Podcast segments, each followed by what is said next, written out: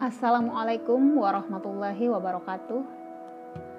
Moderasi beragama mengebiri Islam paripurna oleh Suryani Syahrir. Bagai air mengalir, narasi moderasi beragama begitu deras diaruskan.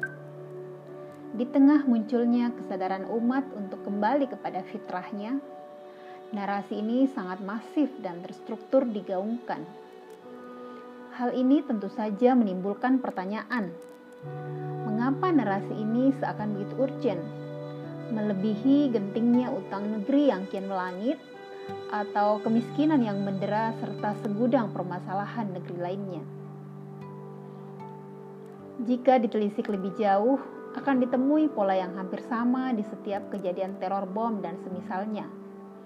Tak dipungkiri, label kekerasan, teroris, dan intoleran menggiring opini masyarakat untuk mengaminkan agenda narasi beragama.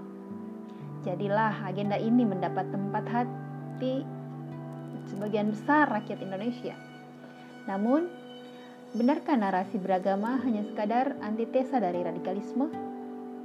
Ataukah ada agenda global yang sedang diaruskan untuk membendung kesadaran umat akan bobroknya sistem yang ada?